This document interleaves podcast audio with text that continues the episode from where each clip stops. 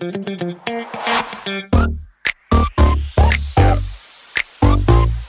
it.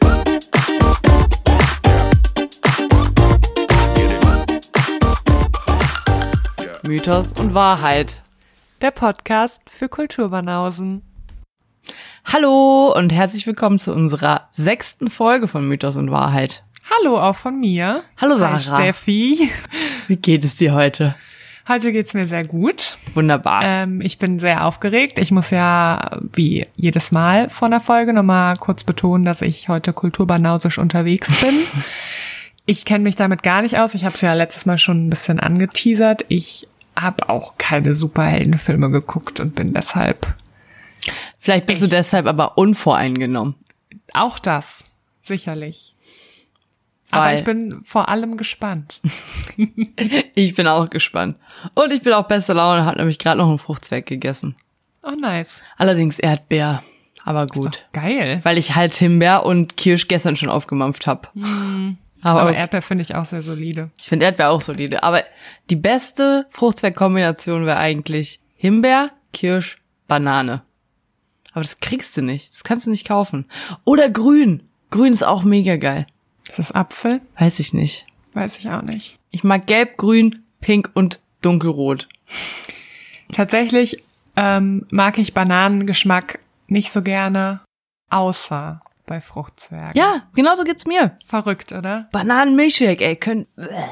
Ich glaube aber, man mag dann gerne Bananenfruchtzwerg, weil der nicht so richtig nach Bananen schmeckt. Ja. Obwohl ich mag auch Bananen. Also Bananen Ich selbst mag Bananen auch. und Bananenfruchtzwerg und Bananenbrot. Aber ehrlich gesagt mag ich nur das Bananenbrot von Schwami. Hm. Ich mag Bananenbrot mit Himbeer. Das habe ich noch nie das ist gegessen. eine gute Kombi. Nathion. Nation. das muss ich auch mal probieren. Wer macht das? Florian. Die Mensa hat das früher gemacht. Ah. Ah, also das Café. Ich glaube, ich war das zweimal in meinem Leben in dem Café in der Mensa. Einmal davon mit dir. Mit mir? Du, Nadja, Hanna und ich. Crazy. Ich erinnere mich nicht. Ich gehe da, ich war ja so häufig da. Ja, okay. Sorry. Ich halt nur zweimal, aber wenn das für dich dann nichts Besonderes war, dass ich mitgekommen bin, dann hey, kein Problem. Sorry. Es war wunderschön. Ich glaube, es war wunderschön, denn alles mit dir ist wunderschön. Ach, du kleiner Knuffel. Weißt du, was wir auch mal wieder machen könnten? Sag es mir. Sims spielen und fünf Freunde hören. Bestes. Oh, das müssen wir Oh unbedingt Gott. bald wieder machen. Das ist der Hammer. Und dazu Wirklich? Martini trinken. Wir haben auch schon lange diesen ganzen Sommer noch kein Martini getrunken. Richtig. Und das geht nicht. Nee. Dann will ich jetzt mal mit ähm, unserem nächsten Mythos starten, oder? Unbedingt. Äh, unbedingt. Der letzte Schöpfungsmythos. Oh, yes. Ja, und der letzte Schöpfungsmythos ist auch einer, der sich mit am meisten gewünscht wurde von unseren Freunden. Crazy. Nämlich den Schöpfungsmythos der nordischen Mythologie. Ganz besonders schöne Grüße an dieser Stelle mal an meine Schwester Natalie, die jetzt, wo wir aufnehmen, genau gerade dabei ist, nach Bergen in Norwegen zu ziehen. Und wenn sie, wenn das hier ausgestrahlt wird, dann lebt sie bereits dort. Geil. Können wir bitte nach Norwegen fahren? Ja, sicher, ich besuche sie auf jeden Fall. Naja, jedenfalls die äh, hat ganz besonders insistiert, dass wir den nordischen äh, Schöpfungsmythos machen, hat mir schickt mir schon seit eigentlich wir mit dem Podcast angefangen haben die ganze Zeit so Screenshots von irgendwelchen Quellen und so. Die sweete Maus. Und ich glaube auch, dass nordische Mythologie generell aus sehr sehr vielen Gründen extrem beliebt ist bei the crowd, Echt? also bei Menschen. Ja, und Ja. zwar glaube ich, weil von allen Mythologien ist glaube ich die Rezeption von der nordischen am stärksten. Ja, gut, das kann sein. Also es Das kann gibt ja, also es gibt ja nicht nur die Marvel-Filme, es gibt ja unendlich viele Filme, die sich irgendwie auf nordische Mythologie beziehen und ganz, ganz, ganz viele Computerspiele und Zeichentrickserien. Also ich zum Beispiel bin ja seit, seit ich ein Kind war, großer Fan von Thor, wegen dieser Zeichentrickserie. Natürlich ist diese Zeichentrickserie auch ein Marvel, eine Marvel-Comic-Verfilmung, aber tatsächlich jetzt, wo ich den richtigen Mythos gelesen habe, muss ich sagen, dass die Marvel-Filme Thor gar nicht so weit weg sind von dem, was passiert. Also natürlich schon, klar, aber jetzt Aber nicht. das ist, wovon ich ausgegangen bin. Also ich dachte, Echt? ich hatte gehofft, wenn ich diesen Film jemals gucken wollen würde, was glaube ich nie passieren wird. die Torfilme sind nicht die besten, muss man sagen. Zeichentrickserie, Hammer. Hammer. Weil Tor- Thor hat einen Hammer. oh Gott. Wow. Grüße an alle Westfalen. Und, ähm, aber die, die Torfilme sind eigentlich ehrlicherweise ziemlich schlecht, außer der letzte. Mhm. Naja, Also es lohnt spielt es sich auch gar nicht. Tor, also ja, sicher, also, also ich würde niemals zu einem Marvel-Film sagen, dass es sich nicht lohnt. Na gut. Denn ich liebe sie. Okay. Okay. Das ist in Ordnung. Und warte kurz, hast du nicht erzählt, dass du als imaginären Freund Ja, das war Thor. Thor Thor, war. Thor war mein zweiterster imaginärer Freund. Also Das Thor. Spider-Man und ich, wir waren im Kindergarten Oh eine Gott. Gang. Oh, Ach, das waren gute Zeiten. oh. Shout out an die beiden Homies. Man muss halt sagen, dass die Geschichten aus der nordischen Mythologie wirklich, wirklich sehr, sehr cool sind. Also die erleben richtig spannende Sachen. Die haben richtig coole Waffen. Es gibt super coole Tiere, die alle irgendwas können. Und alles hat irgendwelche absurden, komplett absurden Namen. Und darum hatte ich dann auch richtig Bock drauf, den Schöpfungsmythos für den Podcast zu machen. Aber als ich dann damit angefangen hat, hab, war ich echt ernüchtert. Und zwar aus zwei Gründen. Erstens habe ich zum ersten Mal was über die Quellenlage zur nordischen Mythologie gelernt. Dazu sage ich später noch was.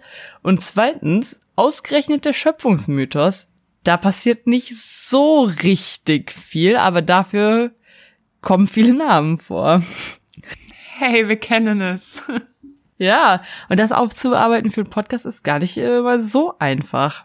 Weil es wäre halt cooler, wenn man dabei Sachen aufmalen könnte. Aber ja, ich habe mir auch wirklich jetzt Mühe gegeben, das so aufzubereiten, dass sich das nicht so anhört, als würde ich den Anfang von Herr der Ringe Band 1 vorlesen. Weil ich glaube nämlich, dass es trotzdem wichtig ist, über diesen Schöpfungsmythos zu sprechen. Denn erstens ist es ja auch Teil unserer eigenen Geschichte. Und äh, zweitens gibt's ja wirklich echt coole nordische Mythen, für die wir jetzt eine Verständnisgrundlage schaffen, weil man die sonst halt überhaupt nicht versteht, wenn man nicht weiß, wie genau das Universum der nordischen Mythologie Ach aussieht. so, ist das so, So. ja? Ja. Ah. Und viele von denen, die hier zuhören, kennen sich, glaube ich, sehr, sehr gut mit diesem Mythos aus und werden wahrscheinlich sehr enttäuscht sein. Aber ich kann natürlich jetzt nicht alle Details sagen, sondern muss eine leicht verständliche Version hier erzählen, bei der ich jetzt nicht, absolut nicht jeden Namen von allen Flüssen, jedes kleinste Detail, jeden Shit erzähle, sondern ich werde jetzt einfach das, was ich für wichtig halte, was ich persönlich, ohne die restlichen Mythen zu kennen, für äh, wichtig halte, das werde ich jetzt erzählen. Außerdem wird es für mir auch jetzt nicht super leicht fallen, diese ganzen als skandinavischen Namen auszusprechen. Freu mich drauf. Das ist auch noch Wähler. So, los geht's aber hier mit einer kleinen Einleitung. So, was ist denn überhaupt nordische Mythologie? Viele denken da, genau wie du es gerade gesagt hast, an Thor, Odin, Loki. Nämlich die, die in den Marvel-Filmen vorkommen. Aber die nordische Mythologie umfasst alle Mythen aus der vorchristlichen Zeit Skandinaviens und überschneidet sich übrigens auch in großen Teilen mit der kontinentalgermanischen Mythologie. Weil die Leute in Skandinavien sind zumindest Skandinavien sind zumindest philologisch gesehen auch Germanen, nämlich Nordgermanen, also Finn, Isländer, Norweger, Schweden, Dänen und Färöer. Das ist die nordgermanische Sprachfamilie. Und die Kontinentalgermanen, das sind sozusagen wir, also die, die in der deutschsprachigen Region in Teilen von Polen, Tschechien, Frankreich und den Benelux-Ländern wohnen. Und die Mythologie von diesen verschiedenen Germanen Arealen überschneiden sich natürlich. Genau wie mit den äh, Mythen der Angeln und der Sachsen und der Jüten, die seit der Völkerungswanderungs Völkerungswanderungszeit, auch genannt Völkerwanderungszeit, in Großbritannien wohnen. Heute reden wir jetzt aber wirklich nur über die Nordgermanen, also die Bewohner von Skandinavien. Und ich werde jetzt nicht anfangen, dann die Gemeinsamkeiten und Unterschiede im Mythos Nee. zu, äh, oh, ist zu krass. Und habe ich auch ehrlich gesagt nicht komplett geschnallt. Möchte aber kurz sagen, dass es im Rheinischen Landesmuseum gerade eine Germanenausstellung gibt. Also wer darüber ein bisschen, bisschen ähm, fundierteres Wissen sammeln will, als das, was ich hier gerade dahin gelauert habe, dem würde ich vielleicht diese Ausstellung ans Herz legen. In Bonn. In Bonn. Mhm. So, kurz zum, zur Geschichte von Skandinavien. Die erste richtige archäologisch nachweisbare Siedlung ist 9600 vor Christus nachweisbar. Davor gab es wahrscheinlich auch schon Jäger und Sammler im heutigen Dänemark, aber richtige Besiedlung 9600. Ja, und dann gibt's halt verschiedene Siedlungsphasen. Äh, teilweise wandert da mal 4000 Jahre keiner mehr ein, aber generell chillen die da halt so ab.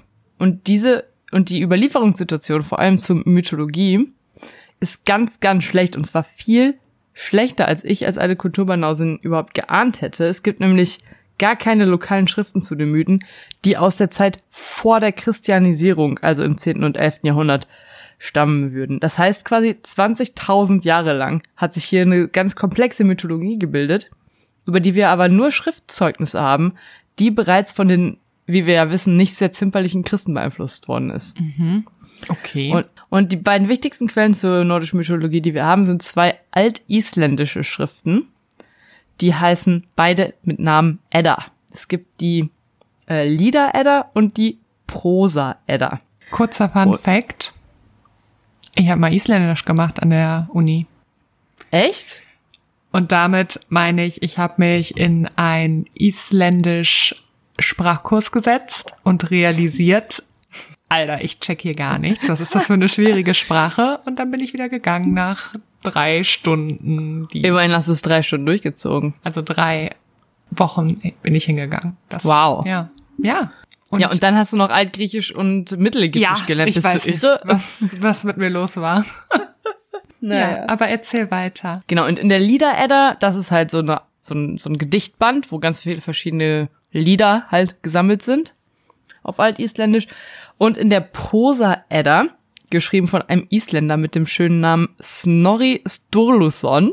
Oh, Snorri. Snorri ist super lustig, zumal, falls ihr hier gerade Schnarchgeräusche im Hintergrund hört, das ist der Hund, der schläft diesmal. Dann hören wir aber wenigstens kein Fußgetrappel auf dem Boden im Hintergrund. Snorri Sturluson hat die Prosa-Edda geschrieben und in der geht es um Dichtkunst an sich und da werden halt Teile aus der Lieder-Edda, also alte Lieder natürlich zitiert. Aber beide stammen aus dem 13. Jahrhundert und sind daher vermutlich bereits unter sehr starkem christlichen Einfluss entstanden. Und die Leute hatten natürlich Schiss, dass die ein bisschen Ärger kriegen da mit ihrer heidnischen Religion, was wahrscheinlich auch passiert wäre. So, beide Eddas überliefern uns aber sehr viele kleine Mythen und Geschichten, die sich in einem festgesetzten zeitlichen Rahmen abspielen, nämlich zwischen dem Schöpfung und zwischen der Schöpfung und dem Untergang der Welt. Das heißt, die gesamte nordische Mythologie hat nicht nur einen Anfang, wie alle anderen Mythologien, die wir bisher kennen, sondern auch ein Ende. Und die wichtigsten drei Geschlechter, aus denen diese Mythenwelt besteht, sind zum einen die Riesinnen, das sind die Bösen sozusagen, also jetzt einfach mal ganz leicht runtergebrochen, das sind die Bösen. Die haben die Macht, die Welt zu vernichten und das sind dann auch die, die am Ende der Welt gegen die Götter kämpfen. Und die Göttergeschlechter, da gibt's auch noch zwei verschiedene von, nämlich einmal die Wanen und einmal die Asen. Und die kämpfen am Ende der Welt gegen die Riesinnen. So. Der oberste aller Götter, der oberste Gott, der Todesgott, der Gott der Weisheit, der Gott von allem, das ist Odin. Und Odin ist ein Ase. Das sollte, also Odin hat wahrscheinlich schon der abgefuckteste Banause Das, gehört. Ja. Und das mit den Asen und den Wanen, das ist, ich, ich wusste nicht, dass es noch ein zweites Göttergeschlecht gibt und die, dass die Wanen sind und angeblich gibt's einige Teile von Germanien, in denen die Wanen die höheren Götter sind und dann hat sich das irgendwann alles verlaufen und dann kam es irgendwann dazu, dass in ganz Germanien die Asen oder zumindest Nordgermanien die Asen, aber ist eine komplizierte Geschichte. Ich erzähle jetzt auf jeden Fall erstmal den Schöpfungsmythos von dieser Welt.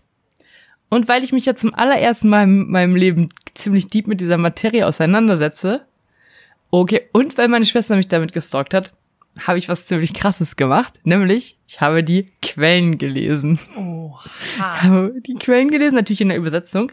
Teile aus der Lieder-Edda und Teile aus der Prosa-Edda zum Thema Weltentstehung. Und ich sag Krass. dir, dagegen lese ich lieber Homer auf Altgriechisch.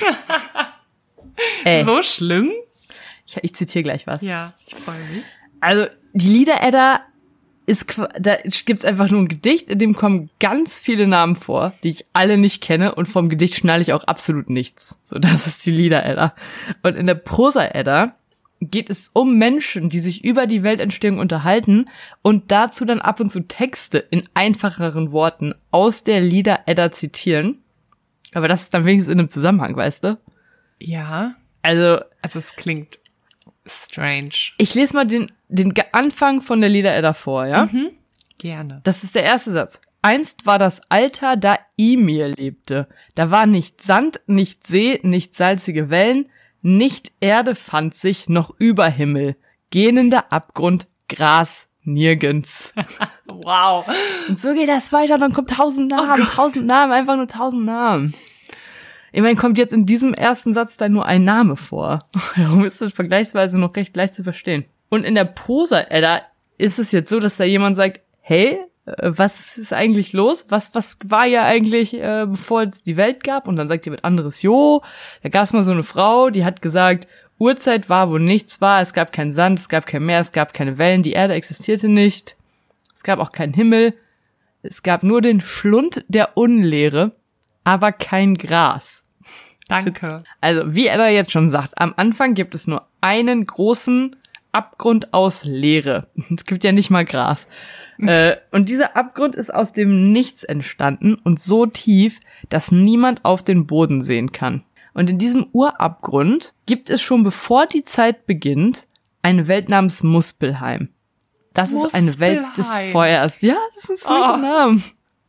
Also in Muspelheim ist es eine Welt des Feuers und da lebt der Feuerriese Surt. Das ist der, das älteste aller Lebewesen und der bewacht die Stadt und hat ein riesiges Schwert aus Feuer, mit dem er die ganze Zeit durch äh, Muspelheim rennt und übt, Schwertkampf zu machen. So, so ist das Leben in diesem Urabgrund und nach mehreren Generationen erst entsteht auch im Urabgrund noch eine zweite Welt, Niflheim. Niflheim ist eine Welt aus Wasser und Eis.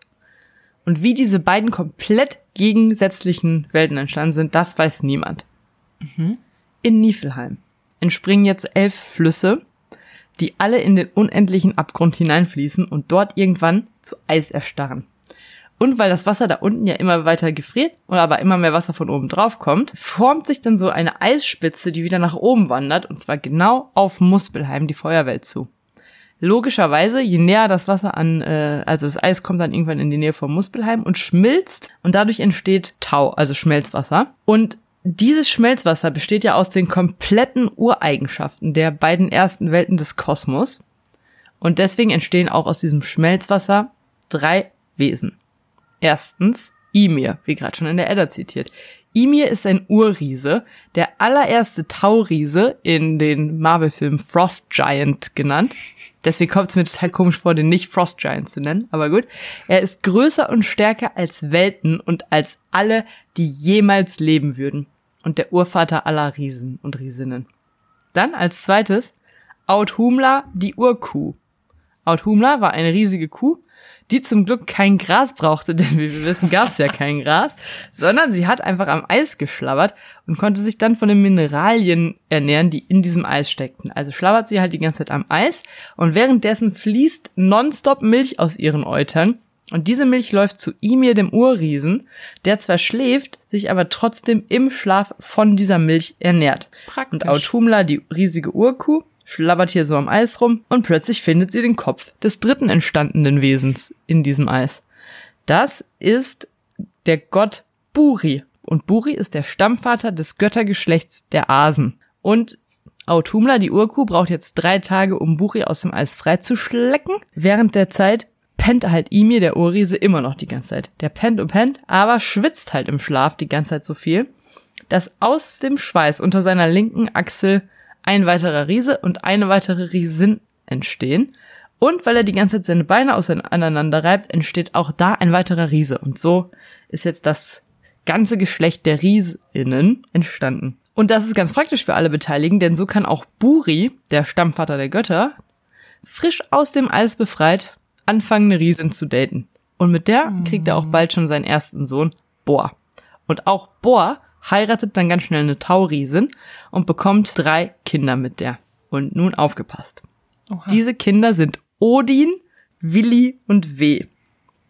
Und wie wir schon gehört haben, Odin ist der wichtigste Obergott von allen. Und dann hat er halt noch diese zwei Brüder, Willi und Weh. Und die drei Götter haben jetzt zwei Probleme. Erstens, im Abgrund gibt es nur zwei Welten und beide sind unbewohnbar für sie. Die eine ist nämlich zu kalt und die andere ist zu warm. Und außerdem haben sie noch den Eindruck, dass die Tauriesen eigentlich gar keine netten Zeitgenossen sind. Und so kommt es zum Konflikt. Und selbstverständlich wird dieser Konflikt blutig gelöst. Odin, Willi und Weh töten nämlich jetzt den Urriesen Ymir und der blutet so dolle, dass alle anderen Riesinnen und Riesen in dem See aus Blut ertrinken. Alle außer zwei, nämlich Ymirs Enkel Bergelmir und seine Frau. Und die fliegen gemeinsam von da weg und gründen eine dritte Welt in diesem, um in diesem Abgrund, nämlich Jötunheim, die Welt der Riesinnen. Hier leben die ab jetzt und warten auf Ragnarök. Also das ist das Ende der Zeit, an dem die Göttinnen den letzten Kampf und so weiter. Habe ich ja schon gesagt. Habe ich schon mal gehört. Woher kennt man das? Aus dem Titel des Films Thor, Ragnarok. Okay, danke. Okay. Ab jetzt gibt's dann immer diesen Konflikt zwischen den Göttinnen und den Riesinnen, aber generell sind die sich alle gar nicht so unähnlich. Wir haben ja schon gehört, dass die beiden Urgötter da auch Kinder mit Riesinnen gekriegt haben und viele Riesen und Riesinnen hängen später auch mit den Ahnen und den Wanen ab. Also Odin zum Beispiel kriegt seinen ersten Sohn Thor, auch von einer Riesin und Loki, Lokis Eltern sind auch Riesinnen. Doch dazu irgendwann mehr. Imis Körper jedenfalls wird nun von Odin, Willi und Weh in den Abgrund geworfen und landet dann wieder in dem riesigen See aus seinem eigenen Blut. Und aus seinem Körper formen die Götter erneut eine neue Welt. Und das ist, wie wir es schon ein paar Mal öfter gehört haben, keine Ahnung, aus den Knochen werden die Berge, aus den Zähnen werden mhm. die Felsen und sowas. Und aus den Augenbrauen, beziehungsweise aus den Wimpern, da gibt's verschiedene Überlieferungen, bauen sie einen Wall um diese Welt, um die Welt vor dem Urmeer aus Imirs Blut zu beschützen und auch vor den Riesinnen zu beschützen. Wie viele Welten gibt es jetzt? Jetzt gibt es vier Welten. Es gibt okay. Muspelheim, Niflheim, diese Welt, von der ich gerade spreche, mhm. und Jötunheim, die Welt der Riesinnen. Okay. So, und Süße Namen. mit dieser Welt, also mit dieser letzten Welt geben sich die drei Götter richtig viel Mühe und nennen sie Midgard. Spoiler-Alarm, da leben wir. Die Sternis bestehen aus den kleinen Funken, die ähm, sie aus Muspelheim holen, weil die nämlich wiederum aus den Schwertkampfübungen von diesem Schwertfeuerriesen entstehen. Das fand ich irgendwie sweet. Süß. Und dann setzen sie in jede der vier Ecken des Himmels einen kleinen Zwerg und nennen diese Zwerge Nord, Süd, Ost und West. fand ich auch. Die armen Zwergis müssen ja die ganze Zeit rumchillen.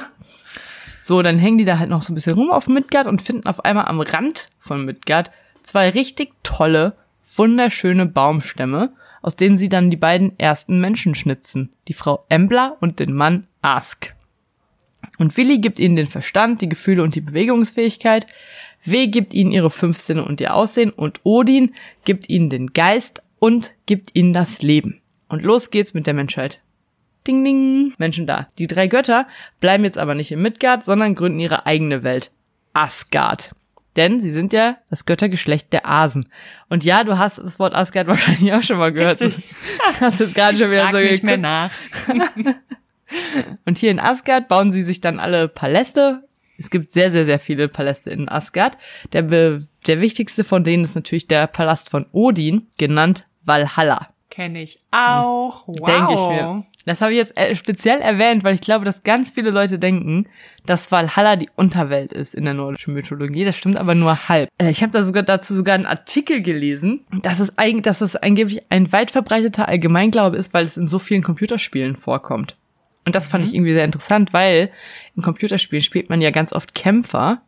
Und das ist nämlich das große Thema von Valhalla. Das ist eine Unterwelt, aber nur für Leute, die in Midgard im Kampf gestorben sind. Und okay. nur die, die mutig im Kampf fallen, dürfen nach Valhalla, dafür fallenden Kriegern seine Armee verstärken kann, die ja eines Tages bei Ragnarök am Ende der Welt gegen die Riesinnen sterben äh, antreten muss. So, und damit auch die Göttinnen aus Asgard ab und zu mal nach Midgard können, werden beide Welten durch eine Regenbogenbrücke verbunden. Die heißt Bifröst. Oh. Und äh, Bifröst. Also Bifröst. Ja, ich habe das bis jetzt nur im Torfilm ausgesprochen geheißen, äh, gehört und dann nennen sie es natürlich Bifrost. Aber ist natürlich auch Englisch, beziehungsweise amerikanisches Englisch. Da geben die sich ja noch nicht mal Mühe, andere Sprachen auszusprechen. Und diese Regenbogenbrücke okay. kann von Menschen zwar gesehen werden, also Regenbögen, aber nur von Götter, Göttern und Göttinnen überquert werden. Noch ist aber das Universum jetzt noch nicht ganz fertig. Damit ihr euch später nochmal dieses nicht ganz unkomplizierte Konstrukt vor Augen führen könnt, hab ich mal ein Reel auf Instagram eingestellt, das die ganze Geschichte nochmal in aller Kürze zusammenfasst. Das Universum der nordischen Mythologie besteht nämlich insgesamt aus neun Welten, von denen wir ja jetzt erst fünf haben. Wir haben ja Muspelheim, die Feuerwelt, Niflheim, die Eiswelt, Jötunheim, die Welt der Riesinnen, unsere Welt Midgard und Asgard, die Götterwelt der Asen. Das heißt, vier kennen wir jetzt noch nicht. Zum Glück werden aber all diese neuen Welten von einem Baum verbunden, der kurz nach der Gründung von Midgard wächst. Es ist der größte Baum, den es gibt, der stärkste Baum, den es gibt. Es ist die sogenannte Weltenesche. der Lebensbaum. Sein richtiger Name ist Yggdrasil. Das ist ein ganz toller Baum. Der wächst einmal durch den gesamten Urabgrund und verbindet mit seinen Wurzeln, seinem Stamm und seiner Krone alle Welten, die es gibt, miteinander. Und diese Welten sind in drei Ebenen aufgeteilt und die oberste Ebene in der Krone ist die Oberwelt. Und hier ist beispielsweise Asgard, aber zum Beispiel auch Warnheim, die Welt der Warnen, über die haben wir ja schon gesprochen, das ist dieses andere Göttergeschlecht. Und diese beiden Geschlechter leben friedlich nebeneinander her und sind irgendwie wohl offenbar damit einverstanden, dass die Asen das herrschende Göttergeschlecht sind. Also es leben zum Beispiel auch ganz viele Warnen in Asgard und ein paar Asen in Warnheim und so. Also die verstehen sich scheinbar ganz gut, müssen ja auch am Ende irgendwann mal gemeinsam gegen die Riesen kämpfen. Und die dritte Welt in dieser obersten Ebene in Yggdrasil, dem Baum, ist Albenheim. Da leben die Lichtalben. Die muss man sich wohl so vorstellen wie Elben. Mag ich auch. Süß. So, dann gibt's eine zweite Ebene vom Baum und auf dieser befinden sich Midgard, also unsere Erde, Jötunheim, die Welt also der Riesinnen und Muspelheim vom Anfang. Und dann kommt die unterste Ebene, die alle mit den äh, Wurzeln verbunden sind. Da kennen wir ja schon Niflheim, die Eiswelt. Da gibt's aber auch Hel, beziehungsweise Helheim. Das ist die Unterwelt für alle, die nicht mutig im Kampf gestorben sind. Dann gibt's da noch Schwarzalbenheim, das ist der Gegenentwurf zu Albenheim. Da wohnen dunkle und hässliche Geschöpfe. Man sagt auch zum Beispiel, die Schwarzalben wären Zwerge. Und das finde ich recht Ich diskriminierend. finde es auch nicht in Ordnung. Entschuldigung. Das sind jetzt die neuen Welten, verbunden von Yggdrasil. Und die bilden das Universum der nordischen Mythologie. Und auf Yggdrasil, dem Baum, sind auch noch viele, ganz viele Lebewesen zu Hause, logischerweise. Zum Beispiel lebt an einer seiner Wurzeln in Niflheim, der Eiswelt, der Drache Nidhogg, der immer an der Wurzel knabbert. Und gleichzeitig knabbern von oben vier riesige fliegende Hirsche an seiner Krone. Und in der Krone lebt auch ein riesiger Adler, der von oben alle Welten überblicken kann und zwischen dessen Augen ein Habicht sitzt, der eben den ganzen Tag Ratschläge und Tipps gibt. Praktisch. Kann man machen. Und dann zwischen Wurzel und Krone rennt das Eichhörnchen Ratatosk hin und her. Das ist nämlich dafür verantwortlich, Nachrichten zwischen dem Drachen Nidhogg und dem Adler von oben zu überbringen. Aber das durchtriebene Miststück lügt immer, sodass äh, es mittlerweile geschafft hat, dafür zu sorgen, dass der Drache und der Adler sich gegenseitig total hassen. Warum müssen die miteinander kommunizieren? Weiß nicht, aber ich finde, es macht irgendwie Sinn, dass der von ganz oben mit dem von ganz unten manchmal kommuniziert. Kann man sich auf den unterschiedlichen Ebenen frei bewegen? Kann man von einer Welt in die andere Welt wandern? Also ich glaube, für alle Welten außer Midgard gilt das. Okay. Weil um Midgard herum ist ja diese Dieser Wall. äh, Schutz. Ja. Aber ich glaube, die Riesen könnten theoretisch schon immer, wann sie wollen, nach Asgard. Hm. Aber also manchmal, also machen die halt nicht so oft. Okay, ist auch gut. Aber theoretisch, weiß ich nicht, wenn die Asgardianer wollen, dann holen die ja auch Riesen, weil ja zum Beispiel auch Odin kriegt ja auch ein Kind mit einer Riesin und so. Also Stimmt. Das ist, glaube ich, nicht so krass voneinander abgegrenzt, wie man sich das jetzt irgendwie so vorstellt. Hm. Ja. Ja, und ähm, Yggdrasil, der Weltenbaum, ist der einzige, der Ragnarok überleben wird. Dieser Baum wird niemals sterben. Okay. Was interessant, also was interessant ist, weil dann müssten ja theoretisch die Riesinnen und die Göttinnen am Ende von Ragnarok alle sterben. Und ich glaube, es ist auch so gedacht. Okay. Die Götterdämmerung, das Ende von allem. Aber also wenn der Baum bleibt, kann ein neues Leben entstehen irgendwann. Irgend Ich nehme es an, weil man sagt, also viele, ich habe ja, ich habe mehrere Bücher dazu gelesen und äh, mir auch ein paar YouTube-Videos reingezogen und man sagt, man weiß nicht, ob Ragnarök schon passiert ist oder nicht. Heute. Ist interessant. Ja, und äh, das war der Mythos, also zumindest bis zu diesem, bis zu dieser Stelle. Und heute habe ich deswegen mal keinen Fun Fact, weil für mich äh, sieben Achtel dieser Geschichte schon Fun Facts waren. stimmt. Dafür habe ich aber einen Tipp. Und zwar habe ich ja wirklich viele Quellen zu diesem Thema gelesen und fand tatsächlich eine am allerbesten, der ich aber niemals von Anfang an getraut hätte. Die habe ich mir nämlich erst ganz am Ende reingezogen, nachdem ich schon wusste, was passiert. Nämlich das Buch Norse Mythology von Neil Gaiman. An dieser Stelle Shoutout an Hannah. Die hat uns das ja so liebenswerterweise geschenkt. Und du denkst jetzt vielleicht, hä, Steffi hat das Buch doch gar nicht, das Richtig. liegt bei mir. Korrekt. Ich habe das äh, Hörbuch mir bei Audible geholt und habe mir das am Ende meiner Recherche, bevor ich alles aufgeschrieben habe, nochmal richtig gegeben, also das Kapitel zur Weltentstehung. Und tatsächlich war das sehr, sehr, sehr nah. Also eigentlich war das komplett adäquat, was der da sagt. Und ich habe es extra halt nicht vorher gehört, weil ich dachte, ich will mich jetzt nicht von irgendeiner Story von so einem Fantasy-Buchautoren hier beeinflussen lassen, aber war sehr adäquat. Sehr detailliert auch die Geschichte. Plus, der Autor liest das Buch halt in der englischen Version selbst und hat eine Hammerstimme plus einen echt extrem guten Schreibstil. Und das war mega geil, sich das anzuhören. Also empfehle ich total, dieses Hörbuch sich zu hören.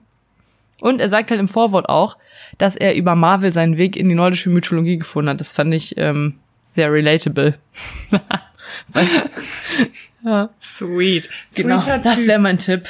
Ja, ist, glaube ich, wirklich ein sweeter Typ. Wir folgen dem jetzt übrigens auch auf Insta. Also du und ich, unser gemeinsames okay, Profil. Okay.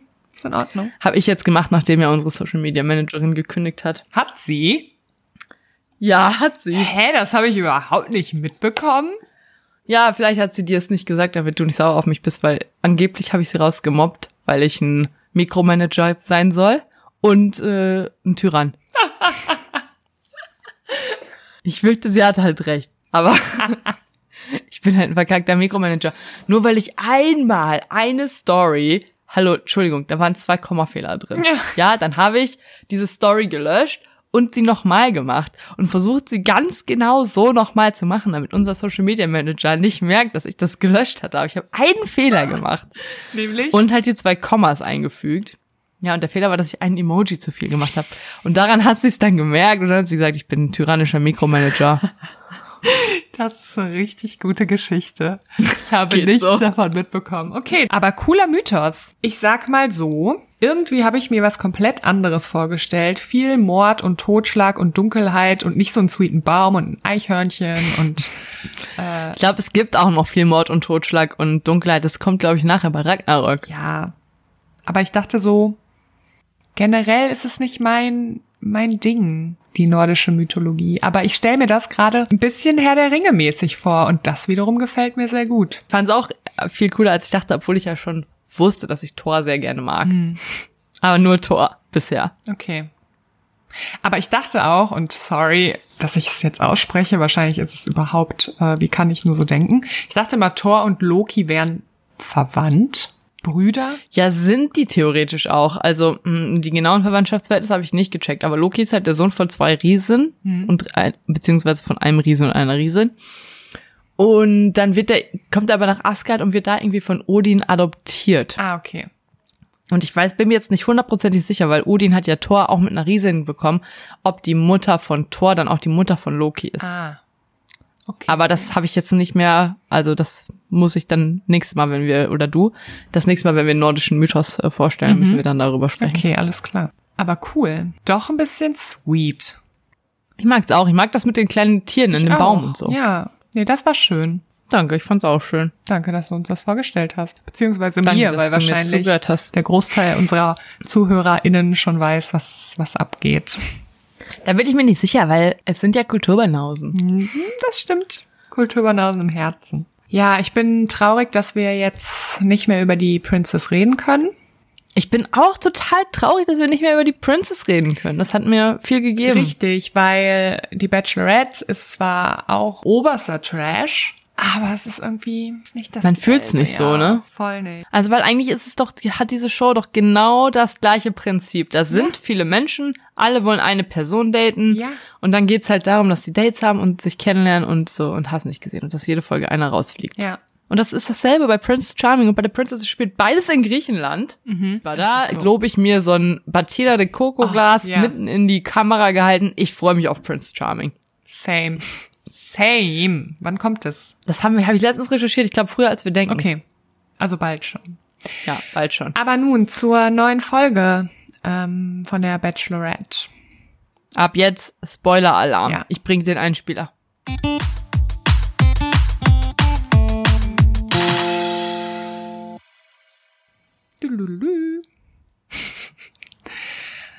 Wie fandest du das Date von ich habe vergessen, wie er heißt. Irgendwas mit S. Mit Z. Sadi? Z Zico, Zacko. Zico. Ja, ich fand das Date okay. Also ich finde den Typen tatsächlich sympathisch. Ich finde den auch Also- sympathisch und ich fand das Date der Hammer. Wie cool Also ich fand ist das denn gewesen? Ich fand das irgendwie. Ja, da, was die gemacht haben, war cool. Ja. Ich fand's aber, ich finde, also, und ich glaube, das ist auch der Grund, warum am Anfang dieser Leon gegangen ist. Ich finde, sie ist immer so ein bisschen, macht's immer so ein bisschen Ja, awkward. absolut. Ich dachte halt auch, sie will da gerade gar nicht sein. Von Ja. ihr kommt irgendwie so gar nichts. Ich, vielleicht ist ihr das immer unangenehm oder so, weil man hat echt das Gefühl, Ja, die fühlt sich absolut nicht wohl. genau. Genau. Obwohl dieser Typ richtig nett war. Der war wirklich nett. Der war nicht, der war nicht übergriffig, so wie die normalerweise alle immer sind. Ja. Der war total nett. Ich habe mir die ganze Zeit, ich habe, ich fand, also ich finde ja in dem Einspieler wirkt der von allen am unsympathischsten. Und das Absolut. ist schon das Krasseste, weil jeder in diesem Einspieler einfach so dermaßen unsympathisch wirkt. Aber so, so jetzt so im Haus und auch bei diesem Date fand ich den total nett. Auch. Ich muss sagen, dass ich das Ende vorgespult habe. Die Gentleman's Night, nee, das heißt ja nur bei Prince Charming so. Wie heißt das bei Bachelorette? Die Nacht der Rosen. Die Nacht der Rosen habe ich vorgespult. Ich auch. Bis, bis ganz zum Ende. Ich wollte nur wissen, wer rausfliegt, Same. weil es war mir so langweilig. Ich hasse das, wenn die sich da alle in ihre Einzelgespräche same. verflüchtigen und alles selber besprechen. Ja, also ich finde Zico auch am besten, das ist jetzt mein Favorit. Ich fand den Leon auch cool und ich verstehe tausend Millionen prozentig, warum der aus der Sendung rausgegangen ist. Same. Hab noch nie jemanden so verstanden, dass er freiwillig gegangen ist, Ja. wie das, was der gesagt hat. Ja. Komplett. Ich bin aber auch traurig, dass er gegangen ist. Weil das war Ich auch, weil den von den normalen. Ja. Und jetzt sind halt, also jetzt finde ich im Moment außer diesem Zico niemanden gut. Es ist ein schlimmes Format. Es ist Also- so schrecklich. Ich, Ich finde es auch, ich finde die Bachelorette von, es gibt ja vier Formate. Princess, Prince, Bachelorette, Bachelor. Und ich finde die Bachelorette am schlimmsten von allen. eigentlich schon, ja. Und dabei, ich, ich finde es schlimmer als Bachelor. Und ich finde eigentlich das Prinzip vom Bachelor und die Tatsache, dass das das erste war, was es gab, finde ich eigentlich, also ich lehne alles, in mir lehnt alles davon ab. Aber trotzdem finde ich Bachelorette noch schlimmer in der Umsetzung. Ja, weil da halt aber auch so viele furchtbare Männer sind. Ja, stimmt. Ähm, Ich Ja. frage mich immer, warum sucht sich RTL denn solche Leute raus? Warum können die denn nicht, wie viel sind da? 20, 20? normale Männer mitnehmen. Grausam. Ganz im Gegensatz zu Prince Charming und Princess Ist Charming. so. Und da möchte ich noch mal sagen, wie geil es ist, dass ich am Wochenende Aaron gesehen habe. Junge. Nee, es war gar nicht am Wochenende, es war in der Woche. Der Aaron ist der Blonde, der immer gelb trägt, richtig? Richtig. Den, den wir eigentlich nicht so gut fanden. Aber wenn man die, Aber am Ende schon. Ja, und wenn man die Leute dann auch noch live sieht, finde ich, findet man alle Ey, gut. das ist der, das ist, das ist Schwami, die hat da eine Anziehungskraft für Celebrities, das kannst du dir nicht vorstellen. das verstehe ich wirklich nicht. Das und letztes Jahr auch schon Arne. Ja, Ich habe noch nie eine berühmte, eine berühmte Person gesehen, außer einmal Walter aus Frauenknast am Köln-Bonner Flughafen. ich meine, du hast ja auch schon mal den Wendau Laura gesehen. Das Hab ich, auch nicht- richtig. Ja, das war krass. in Röhrmond im Designer-Outlet. Weißt du, was ich mir wünsche? Sag es ich wünsche mir. Entschuldigung, mein Handy ist runtergefallen. Ich möchte mich auch bei dir entschuldigen, Socke, der ist nämlich jetzt aufgewacht. Ich freue mich so sehr auf die nächste Staffel Bachelor in Paradise. Ich auch. Wann, wann kommt Bachelor in Paradise wieder? Es kann doch nicht sein, die haben doch jetzt genug Leute gesammelt. Exakt. Die haben doch genug äh, Potenzial, um diese Serie wieder zu drehen. Denn das ist das Beste. Okay, ich bin gespannt, was die nächsten Folgen der Bachelorette uns noch bringen werden. Ich hoffe, es Und wird ich mal freue was mich so- passieren. Weil Ja. es ist echt ein bisschen lame im Moment. Ja. Okay, sie. Es war wunderschön. Packen wir's ein. Ja. Ja. Es war wunderschön mit dir, Sari. Danke nochmal, dass du diesen Mythos äh, vorbereitet hast und uns erzählt hast. Sehr gerne. Ich freue mich auf viel nächste gelernt. Woche. Ja. Ich auch. Mal sehen, was nächste Woche kommt. Lasst euch überraschen. Kein Schöpfungsmythos mehr. Oh yes, wir. Es ist ausgeschöpft. Es ist erschöpft. Ich bin erschöpft. Du bist Auch erschöpft. ich bin erschöpft. Ich freue mich. Mehr Witze weiß ich nicht. Das ist okay. Dann wünsche ich dir noch ein herrliches Wochenende, liebe Sarah. Danke, ich dir auch, Steffi. Und euch Danke. natürlich auch. Macht's gut und mach du es auch gut, Steffi. Macht du es auch gut, Sari. Macht's alle gut. Und gebt uns 5 Sterne Bewertung bei Apple Podcasts. Ja, so Ciao.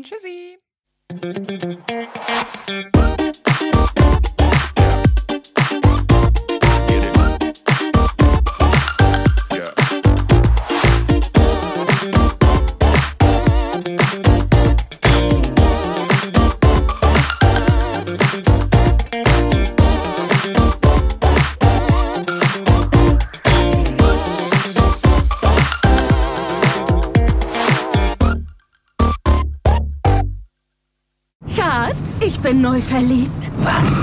Da drüben. Das ist er. Aber das ist ein Auto. Ja, eben. Mit ihm habe ich alles richtig gemacht. Wunschauto einfach kaufen, verkaufen oder leasen. Bei Autoscout24. Alles richtig gemacht.